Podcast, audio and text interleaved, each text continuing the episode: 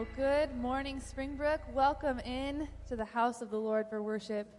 We are so delighted to be with you. If we haven't had the chance to meet yet, my name is Bethany. I'm the worship director here, and it is our privilege to enter into this holy week with you today. We're celebrating Palm Sunday, and the next several days we'll be celebrating and honoring all that Christ did in the days leading up to his death and his resurrection, which we will celebrate together next Sunday. I encourage you to come out and bring those you love along with you. If you're joining us online at 9 o'clock, we have online hosts available for you all throughout the service. They'll answer your questions, they'll pray with you. They are there for you to engage with you as you feel led. So I encourage you, participate in that chat. Let us know you're here. We love to know who is worshiping with us, where you are today, what the Lord is doing in your life. It's our heart for you to be connected to what God is doing in this community, no matter where you are or what you are going through. I'd love to invite you to stand as you're able, in body or in spirit, for our call to worship. And this comes from one of the Palm Sunday passages in the Gospels, in the Gospel of Luke 19. And it says, And as he rode along, they spread their cloaks on the road. As he was drawing near, already on the way down the Mount of Olives, the whole multitude of his disciples began to rejoice and praise God with a loud voice for all the mighty works that they had seen, saying, Blessed is the King who comes in the name of the Lord, peace in heaven and glory in the highest. And some of the Pharisees in the crowd said to him, Teacher, rebuke your disciples. And Jesus answered and said, I tell you, if these were silent, the very stones would cry out. This is the word of the Lord. Another passage that talks about this exact same scene talks about the crowds using the words Hosanna, which means, Lord, come, save. The Jewish people at the time were oppressed. They had been through years and years of difficulty and struggle, and their hearts were broken, and they were crying out, Lord, come save. Blessed is the King, the King who's come to save us. And so, this first song we're going to sing, one of the lyrics that we say is Broken hearts declare his praise. Broken hearts. Maybe, like me, after the week that we've had in our country, you're coming in this morning with a broken heart. It is okay to come in with a broken heart and to declare his praise. Declare his praise over yourself, over your family, over the, our nation. Cry out, Come save, because our Lord is the lion of Judah. He is the king above all kings. Amen? Let's give him our worship and our praise this morning.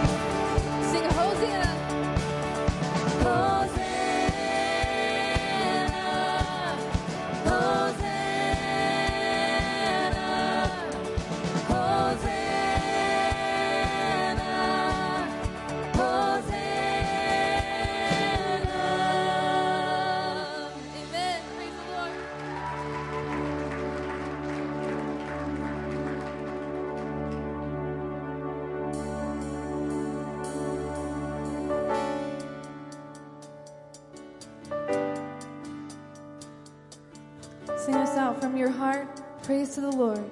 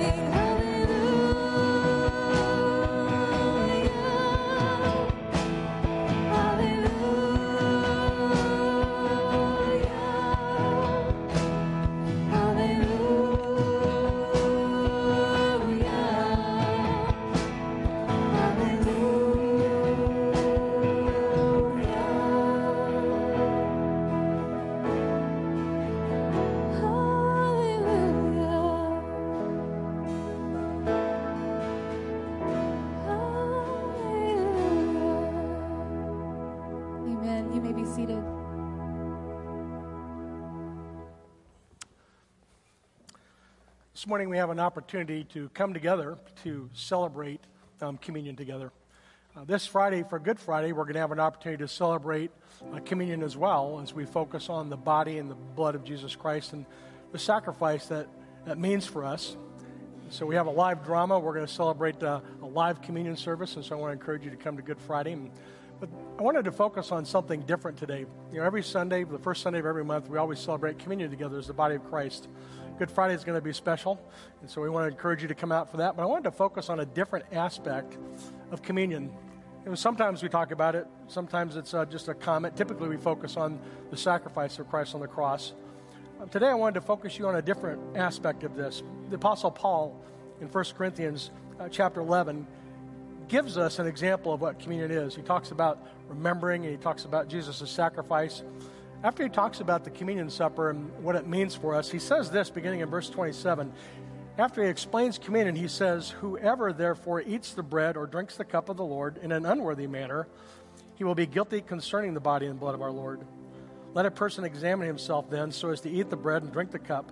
For whoever one who eats without examining or discerning the body eats and drinks judgment on himself. And so there's a difference between approaching communion with an understanding and remembering what Christ has done for us. It's another thing altogether to examine ourselves as we think about what it means to come before the Lord during communion. Paul uses the word unworthy in that first part of that verse. Whoever eats this bread or drinks the cup in an unworthy manner. He's not using that from the perspective of as an adjective that describes us. In a sense that we must be worthy before we come to communion. Because, in one sense, none of us is worthy to come before communion, right? None of us is perfect, not one. And so we all live with this sense of unworthiness. And so that's not what Paul's talking about here. He's not talking about the adjective of your unworthiness, he's talking about it as an adverb. He's describing the way that we eat when we come together. And so there's something about the way we eat communion that is really important that Paul wants to flesh out for us. When we come together for communion, we should approach the table with humility, with gratitude, and with a steadfast faith as a result of who we are in Christ. We should never approach the communion table with a sense of sense worth or self accomplishment. We should always approach the table with a sense of gratitude and humility. And so, as we come together this morning to partake of communion, we're doing so with gratitude for what Christ accomplished for us on the cross, but it's also an opportunity for us to examine ourselves and to think about why we do what we do and the way that we do it. You know, Jesus, when he was with the disciples at that Last Supper, lifted up that loaf of bread and he broke it. He said, This is reflective of my body, which is going to be broken for you. Whenever you eat it, eat it in remembrance of me. And then he lifted the cup up and he said, This cup is reflective of my blood that's going to be shed for you for the forgiveness of your sins. Whenever you drink it, do this in remembrance of me. And so we come together today to partake of communion today, remembering what Christ accomplished for us. But let us also examine ourselves as we think about the way that we approach communion. Father, we just want to thank you for this day you've given us today. We thank you for this week that we can celebrate um, your entry into Jerusalem, what that means for us as a body of Christ, and also what it means for us individually. And so, as we come together uh, to take communion this morning, God, I pray that you would help us to be able to examine our hearts. God, that you would draw us close to yourself, and that we would fully appreciate um, what we get to celebrate as we come together to celebrate communion. God, we lift this time up to you. We pray all these things in Christ's name. Amen. And so during this next song, if you just want to make your way to the front, you can pick up the elements and take them back to your seat and uh, partake of communion as you feel comfortable, as you feel led. And then after you're done, after the service today, just drop your cups uh, in, the, in the trash can in the back. But uh, let's take these next few moments to reflect and to uh, ponder uh, the good news about Christ and, and what we have in communion.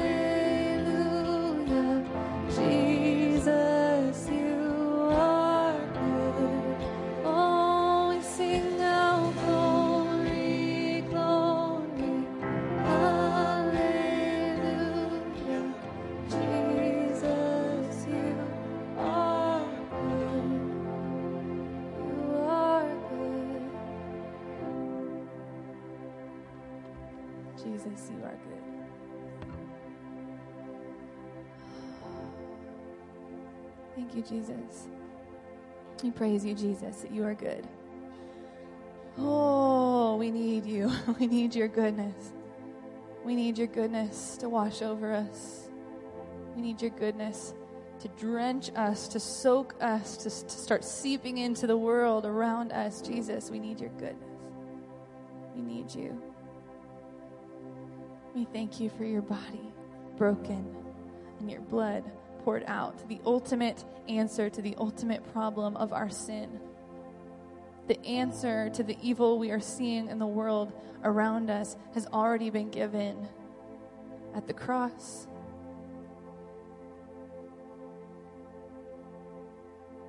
You paid the price. Gosh, we crucified the perfect King in our place to cover, to redeem, to restore, to revive every dead and broken thing. And you did it, and you rose again victorious, and you ascended, and you are seated in heaven, Jesus, on the throne. So give us hope. Remind us where you are right now. Remind us who you are. Remind us who is in charge. God, there are broken hearts in this room. There are hearts who have nothing left to say except, Hosanna, come and save. Come and save. Come and save, Lord Jesus. Intervene for those who have suffered loss in their own life this week. We pray for comfort, Holy Spirit. For those who barely made it today because of anxiety or depression, chronic pain or illness. Jesus, intervene. Holy Spirit, bring comfort. Thank you for bringing them here today. For those who are watching at home because they couldn't get here today, Holy Spirit, thank you.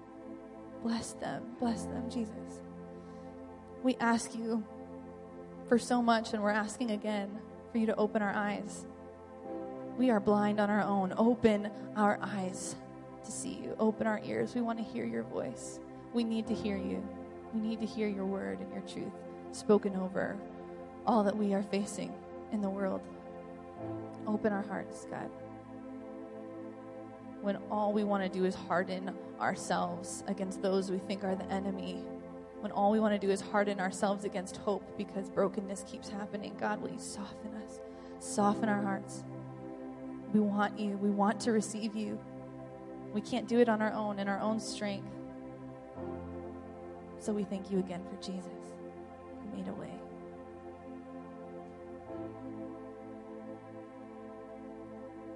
Bring us to yourself today, we pray. Show us who you are.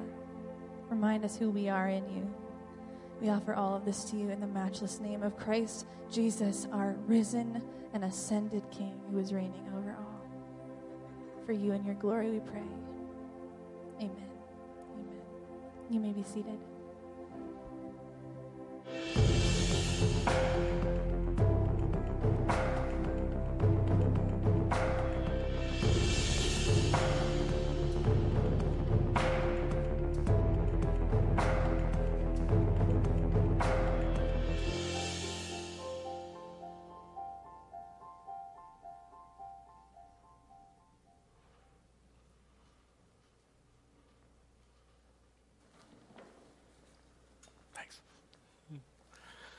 Well, good morning. Welcome to Springbrook. We are so glad that you are with us today. So I was sitting on the couch, I think it was Friday night, and my phone went off with this massive ad- alarm. Did anybody else get one of those? It was a warning from the Weather Service, warning about torrential rains and severe thunderstorms and 90 mile an hour winds. And so my first thought was, having grown up in Oklahoma for a while, tornado. I've been through a lot of tornadoes, so I was accustomed to that. But you know what my second thought was after I heard about the 90 mile winds? Everything's thawed out, and the air is going to be all stirred up. so I, I went through yesterday, and I was doing fine. And then, man, my allergies kicked in. And so I have been struggling with my allergies, and I thought, so I woke up this morning, and I did my nib, I was doing all my stuff, and I'm thinking, I'm just going to give in to it. So I don't have a, a cool accent or anything. All I got is this kind of like this chest congestion thing. so, so I'm going to talk a little slower this morning. So that'll be good for, for some because they think I talk too fast. So it definitely was going to slow me down. And so the service might last a little bit longer this morning, which is, which is probably, which is probably okay.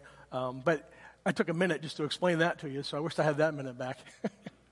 but you've got a connection card that's on your chair, and I want to encourage you uh, to take a moment to fill that out. If you're a regular attender, just put your first and last name on there. Just your, any, any information that's changed for you, just to let us know you're here, that'd be great. If you're a first or second time guest with us this morning, you can fill out as much information as you feel comfortable sharing with us. And there's a box that you can drop it in the, on the way back. And if you're watching with us online, just click that online connection card or say hi in the chat. We'd love to know that you were with us uh, this morning. Want to let you know that we're kicking off, uh, uh, we kicked off Replanted uh, this past year. Ben and Sarah Belton have been leading uh, that ministry. Replanted is uh, a support system for adoptive and family uh, families. And so they have a, a community gathering coming up on April 16th, and so they're going to be celebrating God's faithfulness this, uh, this past year, and they're going to be sharing some vision for some things next year. And if there's anybody that has any questions about that or they're interested in learning a little bit more, maybe they want to come alongside and, and support that ministry. I know that um, Pastor Matt's been an integral part of that ministry, and so as we move through our transitions, you know, we're looking to raise up some teams uh, to continue to support that ministry. And so if you want to know more information about Replanted, um, you can go to the website, you can scan that QR code, uh, but plan on joining them for their community gathering on the 16th. It's actually going to be at the Light of Christ uh, Church in Algonquin. We have a partnership with them. So if you have any questions, uh, just let them know. And then I also wanted to take a moment to thank Linda Zert for doing our chalkboard up in the cafe. And so I know she got that done this past week. I'm really going to miss the fruits of the Spirit. Um, but as we move towards Easter, we have our cafe 10th anniversary celebration coming up. And so I just want to take a moment to thank our team for all the work that they do back in uh, our cafe. And then uh, the cutting team met um, this past week. They had breakfast together. They're, they've got our new lawnmower getting all set up, and John Manzella and his team are back there uh, taking care of all of our equipment. I don't think that's the whole team, but I'm so grateful for our cutting team. They do such a great job taking care of our uh, property, and so we just want to thank them. Yeah, so yeah, right? You can be praying for uh, Skipper Morris. Skipper Morris uh, oversees our landscaping team, and she lost her husband Jim uh, last month, and then she uh, last Sunday lost her son, and then on Monday lost her son-in-law. And so uh, be praying for uh, Skipper and her family as they that she would just have a sense of God's love and presence, and so be praying for their family as well. And we appreciate her leadership. And then Roland Deutsch put some new lights on. I don't know if you've ever driven by this place at night. Um, he put some new lights up there. The cross looks great. The front of this building looks fantastic. And so I want to thank Roland for uh, just for his uh, work on our facility. Thank our facilities team that diligently works uh, to keep uh, the maintenance up on our building. And then if you're looking for a place to serve, we have many ministry opportunities. I am so proud of people at Springbrook and just the way they, they serve, they use of their time to build up and to strengthen uh, this body of Christ. And so if you've got any, uh, op- any areas that you're interested in serving in, I know we'd love the opportunity to talk with you. You can visit, visit our website or find that on our app as well.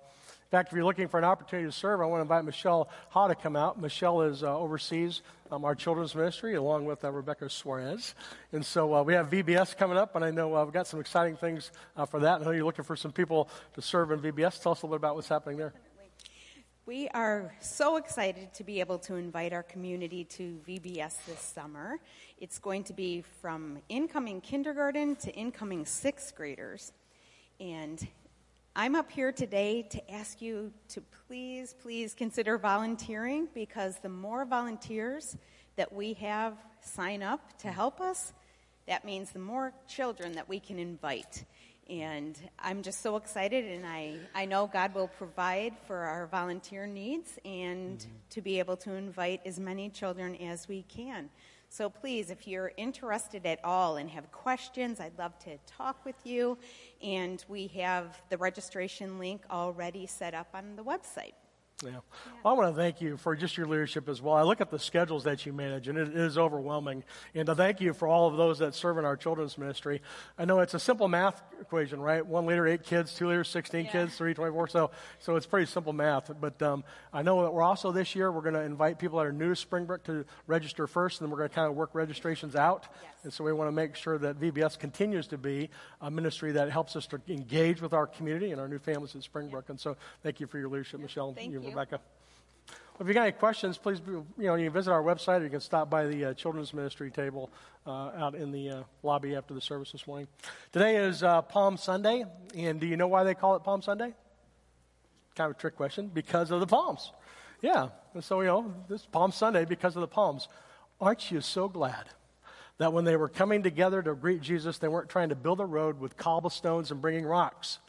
Because then you know what we would be doing We'd be walking up and everybody would be throwing rocks out at everybody like that, you know? It's like, it'd be Rock Sunday. Aren't you glad that they brought palms instead of rocks?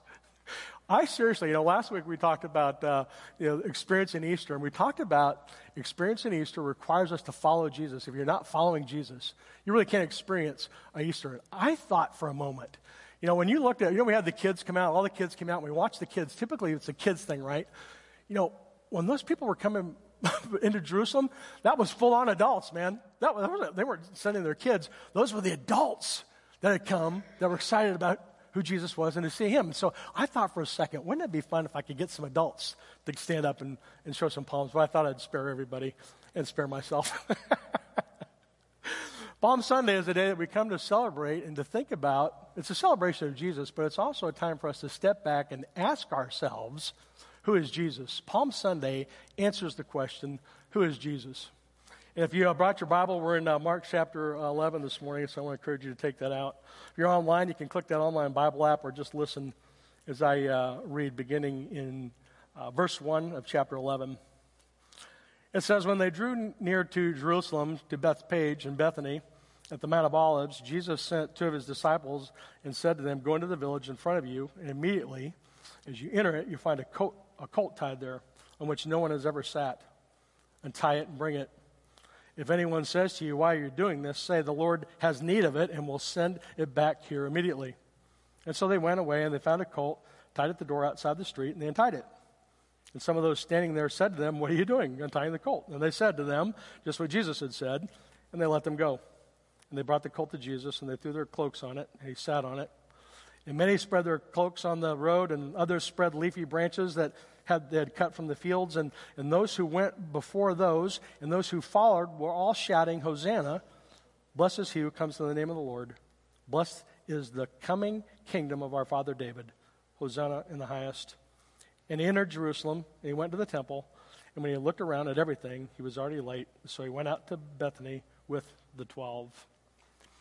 And so, you know, the kids that came out and celebrated Palm Sunday this morning, well, this was, that's part of the celebration, but this was full on adults that had heard about who Jesus was and wanted to come out and see for themselves.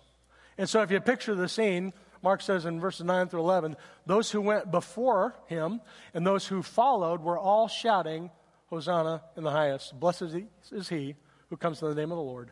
Blessed is the coming kingdom of our father David. Hosanna in the highest. You know, this uh, passage that Mark um, quotes here, this is in all four of the gospel books. So all four of the gospel messages have uh, this triumphal entry story in it. So if you've got your Bible at the beginning of 11, chapter 11, it probably says the triumphal entry. You know, this is one of the few stories that occurs in all four of the gospel books. You know, the gospels are Matthew, Mark, Luke, and John. Matthew, Mark, and Luke are synoptic gospels because they contain many of the same stories and many of the same sayings. They're often in the same sequence with minor differences from the perspective of the writer. The book of John is a gospel because it also tells us about who Jesus is, but it covers a different time span than the first three books of Matthew, Mark, and Luke. John records uh, different accounts of Jesus' ministry, and, and he gives us more information about you know, some specific theological matters. But Jesus is coming into Jerusalem, and it's recorded in all four books. You know, in Matthew, it says the crowds that went before him followed were shouting, Hosanna, son of David. Blessed is he who comes in the name of the Lord. Hosanna in the highest. And when you look in Luke, as Jesus was drawing near, already on, on the way down the Mount of Olives, the whole multitude of, dis, of his disciples began to rejoice and to praise God with a loud voice for all the mighty works that they had seen, saying, Blessed is the King who comes in the name of the Lord. Peace in heaven in glory in the highest. And then John records it this way The next day, the large crowd that had come to the feast heard that Jesus was coming to Jerusalem. So they took branches of palm trees and went out to meet him, crying out, Hosanna! Blessed is he who comes in the name of the Lord, even the King of Israel. Now, the crowds were probably crying out all of those different sayings. But the one that's unique to Mark is the one I wanted to look at this morning. In 9, 10, uh, 9 and 10, it says, Blessed is he who comes in the name of the Lord. Blessed is the coming kingdom of our father David. You know, it's in Mark that we see the kingdom of God being ushered in and recognized by those that had gathered together. You know, the book of Mark gives us a unique perspective on the triumphal entry. You know, I don't know if you've ever heard the expression that you can learn both from things that go well and learn from things that go bad, right? We all want to learn from things that go well. We don't want to be the bad example. You can learn from both. When Mark writes, he's writing from the perspective of learning from failure, and oh boy, do the Israelites fail in understanding the kingdom. And so Mark is talking about the failure of their, kind of brings to the surface the idea that they don't have any idea what the kingdom of heaven is really like, what the kingdom of the Father is really like. You know, the Jews, God's chosen people, you know, believed that a military Messiah was going to come and rescue them. They would give them back their land. And they still believe that today. They're still waiting for the, for the physical military leadership that's going to give them back their land. It's all about the land. They had escaped slavery from the Egyptians. Because of continued disobedience, they found themselves conquered by the Assyrians, the Babylonians, the, Mes- the, the Macedonians, the Persians. And, and, so they're constantly being conquered and taken over. During the, uh, this long history, Jerusalem is said to have been attacked 52 times, recaptured 44 times, besieged 23 times, and destroyed twice. Their people are tired for 400 years between the Old and New Testament, Israel was under the rule of the Greeks, and then they came under the control of the Roman Empire. In fact, as you read through the New Testament, every single place and every single event that is recorded in the New Testament is under the rule of the Roman Empire. The Jews were waiting for a military king that was going to come, rescue them, and save them from years of captivity and rule. And they were excited because they thought Jesus was it. They were waiting for Jesus to come as a military king to kick the Romans out and finally establish their kingdom now so that they would no longer have to put up with what they've been putting up with. They were waiting for his kingdom to be restored. But as we know today, that's not what happens, is it? You know, Palm Sunday is a reflection of understanding, you know, who is Jesus. You know, as we look at Palm Sunday, as we look at that passage we just read, we see that Jesus prepares to enter into Jerusalem. Jesus rides towards Jerusalem. The people are spreading their garments and their branches out, and people come out from Jerusalem to meet him. It is a huge moment. And Jesus is getting the red carpet treatment. Prophecy is being fulfilled, and they are excited about their coming king. You know, people begin to pour out of the city to come and to meet him and to welcome the Messiah. In John 12, 12, it says that this large crowd that had come to the feast, I mean, there's millions of people that had come for this feast, they began to pour out because they heard that Jesus was coming to Jerusalem. They took branches and palm trees and went out to meet him, crying, Hosanna, blessed is he who comes in the name of the Lord. And so this was not a few people with some palms that were coming out. This is a lot of people, huge crowds coming out to celebrate the coming king. So the people come out from Jerusalem to meet him. And then the, the, the, the jealous Pharisees asked Jesus to stop the crowds. You see, the crowds were so large, and the excitement has reached a climax that is so high that the Pharisees are now jealous. And they appealed to Jesus to stop the crowd. And some of the Pharisees in the crowd said to him, Would you please rebuke your disciples? To which he replies, I tell you, if they were silent, even the very stones would cry out. So these are large crowds of people that have come out to visit a conquering king. And when Jesus looks out among Jerusalem, he begins to, to weep.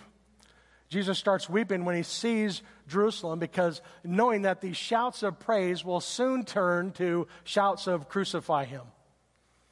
In Luke 19, when he drew near and he saw the city, he wept over it, saying, Would that you, even you, had known on this day the things that make for peace, but now they are hidden from your eyes.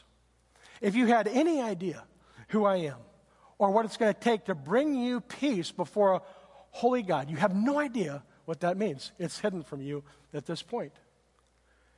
And so the Pharisees are asking Jesus to stop. He goes into Jerusalem anyway, and he begins to weep. And then, and then he goes into Jerusalem, even though it's the end of the day. As Jesus enters into Jerusalem, it's all stirred up. It's, it's too late to do anything, but he goes into the city anyway to fulfill yet another one of over two to three hundred prophecies. And this one was from Malachi 3. Behold, I send my messenger, and he will prepare the way before me. And the Lord whom you seek will suddenly come to his temple, and the messenger of the covenant in whom you delight, behold, he is coming, says the Lord of hosts. And so this is Palm Sunday. I need to put the Jesus weeping in there. I lost that one somehow. And so when you think about what Palm Sunday is, this is what Palm Sunday is. It's Jesus preparing to enter the city. It's the riding on the colt. It's the fulfillment of prophecy. People are spreading their garments and their branches, and, and they're coming out from Jerusalem to meet him. This is what Palm Sunday is all about. You know, this is Palm Sunday when we're confronted with the question who is this? When he entered into Jerusalem, the whole city was stirred up, saying, Who is this guy? Palm Sunday is about answering the question who is Jesus? As we move towards Good Friday, we're going to talk about why he had to die. And as we get to Easter Sunday and reflect on the resurrection, we're going to talk about the hope of what it means for us. But Palm Sunday is the day that we set aside to stop and ask ourselves, who is Jesus to us? Bill uh, Thayer uh, works with the University of Chicago. He has one of the oldest and largest repositories of classical Greek and Latin texts, both in the original and the translated languages. On his website are the words of a secular Jewish historian, uh, Flavius uh, Josephus, who wrote from 72 to 75 AD. And uh, Josephus records the view of the temple in Jerusalem. As a secular writer, he tells us what the temple looks like. He says this the outward face of the temple in its front wanted nothing that was likely to surprise either men's minds or their eyes, for it was covered all over with plates of gold with great weight. And at the first rising of the sun, reflected back a fiery splendor and made those who forced themselves to look upon it to turn their eyes away, just as they would have done at the sun's own rays. But this temple appeared to strangers, even when they were at the distance, like a mountain that was covered with snow. For as those parts of that were not gilt, they were exceedingly white. And so we have this beautiful image of what the temple looks like. And all the regular folks that are following Jesus, the blind that can now see, the lame that can now walk, all the poor people that are following Jesus and excited about Him ushering in this new kingdom are thinking, yeah, give me some of that. I've been looking at this from afar. I am looking forward to this coming kingdom. And so we have people that are following Jesus, looking forward to what was coming. Everyone in Jerusalem was coming out to meet him, thinking, Come on, Jesus, establish your kingdom without the Romans. Could you please get the Romans out of here so that we can fully enjoy the blessings of what you have to provide for us? They are looking for a military king that's going to come out and kick out the Romans, meet all their material needs, and establish his kingdom on earth right here, right now. That's not what they got. That's not what they got. In Mark chapter 11, Jesus went into Jerusalem, he entered the temple court, and he began to drive out those who sold and those who bought in the temple. And he over, overturned the table of the money changers and the seats of those who sold pigeons. And so all the people that were in Jerusalem and all the people that were around uh, the temple were experiencing something different than they were expecting. You're not supposed to be doing this to us. Get them out of here. And so Jesus walks in into his people, begins to confront their behavior, their attitudes, their hearts, and the fact that they know nothing about the Savior that has come. He entered the temple and he kicked everybody out. And then as you move through Mark, as you move through Mark, just story after story shows Jesus in a confrontational way addressing the behavior and the attitudes of his people. I know you're waiting for a conquering military king, but that's not who I am. In Mark 13, as he came out of the temple, one of his disciples said to him, Look, what wonderful stones. What a beautiful building this is. And Jesus says to them, Do you see these great buildings? There will not be one left here, not one stone upon another that will not be thrown down. It's all going to be destroyed. That is not what they were expecting to hear.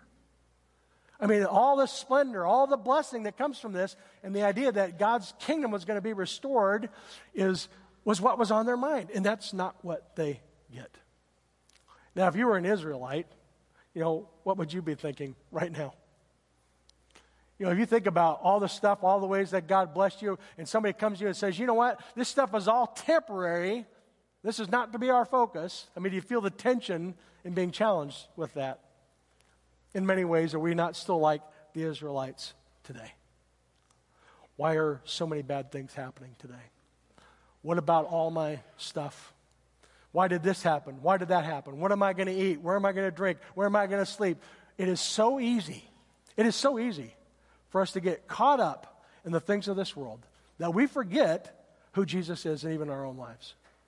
And so, as you're reading through the book of Mark, it's a confrontational book that kind of talks to them about fleshing these things out. And there's the lessons for us today are to, is to help us to keep our eyes on who Jesus is and to not be caught up by the things of this world. Now, don't get me wrong, these are some valid questions to ask, but this world is not our home.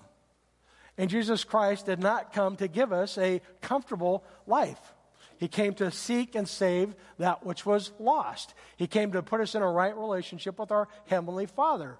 We know that in this world we're going to have trials and tribulations and trouble, but take heart, He's overcome those things. It's in Him that we find our peace. This world is fallen and it's broken and it's messed up, and all of this happens because of sin that has entered into the world, right? God's good and perfect plan was destroyed when sin entered into the world, and all the brokenness and everything that we're experiencing right now is happening because of sin that has entered into the world. And that's the bad news. The good news is this that if we understand who Jesus is, if we believe that Jesus is God, if we believe that He died on the cross for our sins, if we believe that He has been resurrected, if we repent and we place our faith in Him, we can begin to recover and pursue God's original design for us. And so, is it no wonder when you read down through the stories of Palm Sunday why people were confused? They were expecting somebody that was going to come to help them, that was going to establish their kingdom today, and that's not what they got. In Matthew chapter 11, John is sitting in prison. He's wondering if Jesus is going to come get him out. In verse 2 and 3, when John heard, when, when, when John heard in prison about the deeds of Christ, he sent word to his disciples saying, Hey, are, are, are, you, are you the one that we're to look for, or we're supposed to look for somebody else? And so there's some confusion. You know, you going to come get me out of jail? Are you going to come, you going to come save me from this, or is there somebody else that's going to come save me from that? There's confusion about who Jesus is. In Luke chapter, or in Acts chapter 1, in, Acts chapter 1, even after Jesus was resurrected, they, they, they had all come together. They said, Lord, is it, is it this time you're going to restore the kingdom to Israel? And so there was this constant tension about am I, am I still waiting or are you going to come help me? Are you going to establish your kingdom today? There's a constant tension as you read through Scripture about the understanding of who Jesus is on behalf of the disciples and those that are watching. In Luke 17, verse 21, being asked by the Pharisees when the kingdom of God would come, Jesus said this The kingdom of God is not coming in ways that can be observed. They will not be able to say, hey, look, here it is, or there, there it is. For behold, the kingdom of God is in the midst of you right now. Jesus has ushered in the kingdom of God. We get to experience the kingdom of God now. When we place our faith in Christ, the Holy Spirit comes in us. We have a new hope, and we get to we get a we have a glimpse of what the final kingdom is going to look like when He returns. But the kingdom of God is present and at hand for us now. The kingdom of God is only found in the person and the work of Jesus Christ, and the kingdom of God will be fully established when he returns. In John chapter 12, um, John identifies for us, you know, five types of people that we find in the crowd. Beginning in verse 16. He says his disciples did not understand the things at first, but when Jesus was glorified, they remembered the things that had been written about him and had been done to him. The crowd that had been with him when they called Lazarus out of the tomb raised him from the dead and continued to bear witness. The reason why the crowd went to meet him was that they heard he had done this sign. So the Pharisees said to one another, You see that you are gaining nothing. Look, for the world has gone after him. Some among them went up to worship at the feast. They were Greeks, and so they came to Philip and they wanted to know who he was. And so as you read through John chapter 12, John identifies for us, you know, five specific types of people that were in these crowds that have come together to see who Jesus was. There was clearly people that were there that were just confused. You know, you see this great mob walking out to meet this person. You know what that mob, you know what mob mentality is? It's, it's what we really get caught up to when you're younger and, and you're easily influenced. I was easily influenced. If I saw two or three or four people going someplace, I was like, hey, what's going on over there? Oh, you know, there's people that were in the crowd that were confused. They were just there because, wow, everybody's going, I'm going to go see what that's like. I talked to people, you know, I, I was talking to somebody, uh, it was months ago about baptism. And so they'd been baptized, but they want to get baptized again. I said, well, you got baptized. He said, you know what? He said, I had no clue what I was doing. I was at a youth retreat and 10 of my friends all got baptized. They said, you want to get baptized? They said, yeah, I jumped into it and I had no clue what I was doing. Sometimes people find themselves in church, they find themselves in groups. Sometimes people find themselves all the way, they have no idea how they got there. They're just confused and they, they went there because of the mob mentality. And we see that a lot today. And then we see the consumer. You know, the consumer is the person that saw Lazarus get healed. The consumer is the one that saw Jesus heal all the, the lame and the, the blind are seeing. And they show up to Jesus because they want something. You know, many people come to Jesus just because of, because of what he can do for them materially, not understanding that there's a, there's a spiritual need that we all have. And so many people come to Christ. Many people come with the crowds because of a consumer type of thinking. And then we have the legalist. You know, we have the legalists. Those were the Pharisees. Those are the Pharisees. And in verse 19, you know, where it's talking about, what did he say? He says, uh, the Pharisees said to one another, You see, you're, you're going to gain nothing. Look, the world has gone after him. And so they're jealous about all the people that are following Jesus. They're not following the Pharisees anymore. You know, they're upset with Jesus because he's not doing things the way that they're supposed to be doing. And so they come out from a legalistic perspective. You know, there's, there's absolutely no room for the Holy Spirit in there. You know, pride's in there. They were, pride, they were prideful about who they were and how good they were and, and, and about everything that Jesus is, was doing in his popularity. And so you have legalists that are in the crowds, and then you have people that are seeking. Those were the ones that were curious and wanted to see who Jesus was. Among them went up to worship at the feast were the Greeks. Some came to Philip, who was from uh, Bethsaida in Galilee, and said to him, We wish to see this Jesus. Who is this guy? We really want to know. And so there's sometimes people come into church, people enter into spiritual conversations.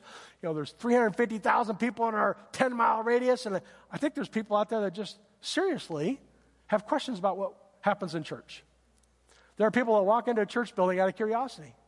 And if you're here because you're curious or you're watching online because you're curious, I am so glad you are here. Because we want to help you be able to find those answers.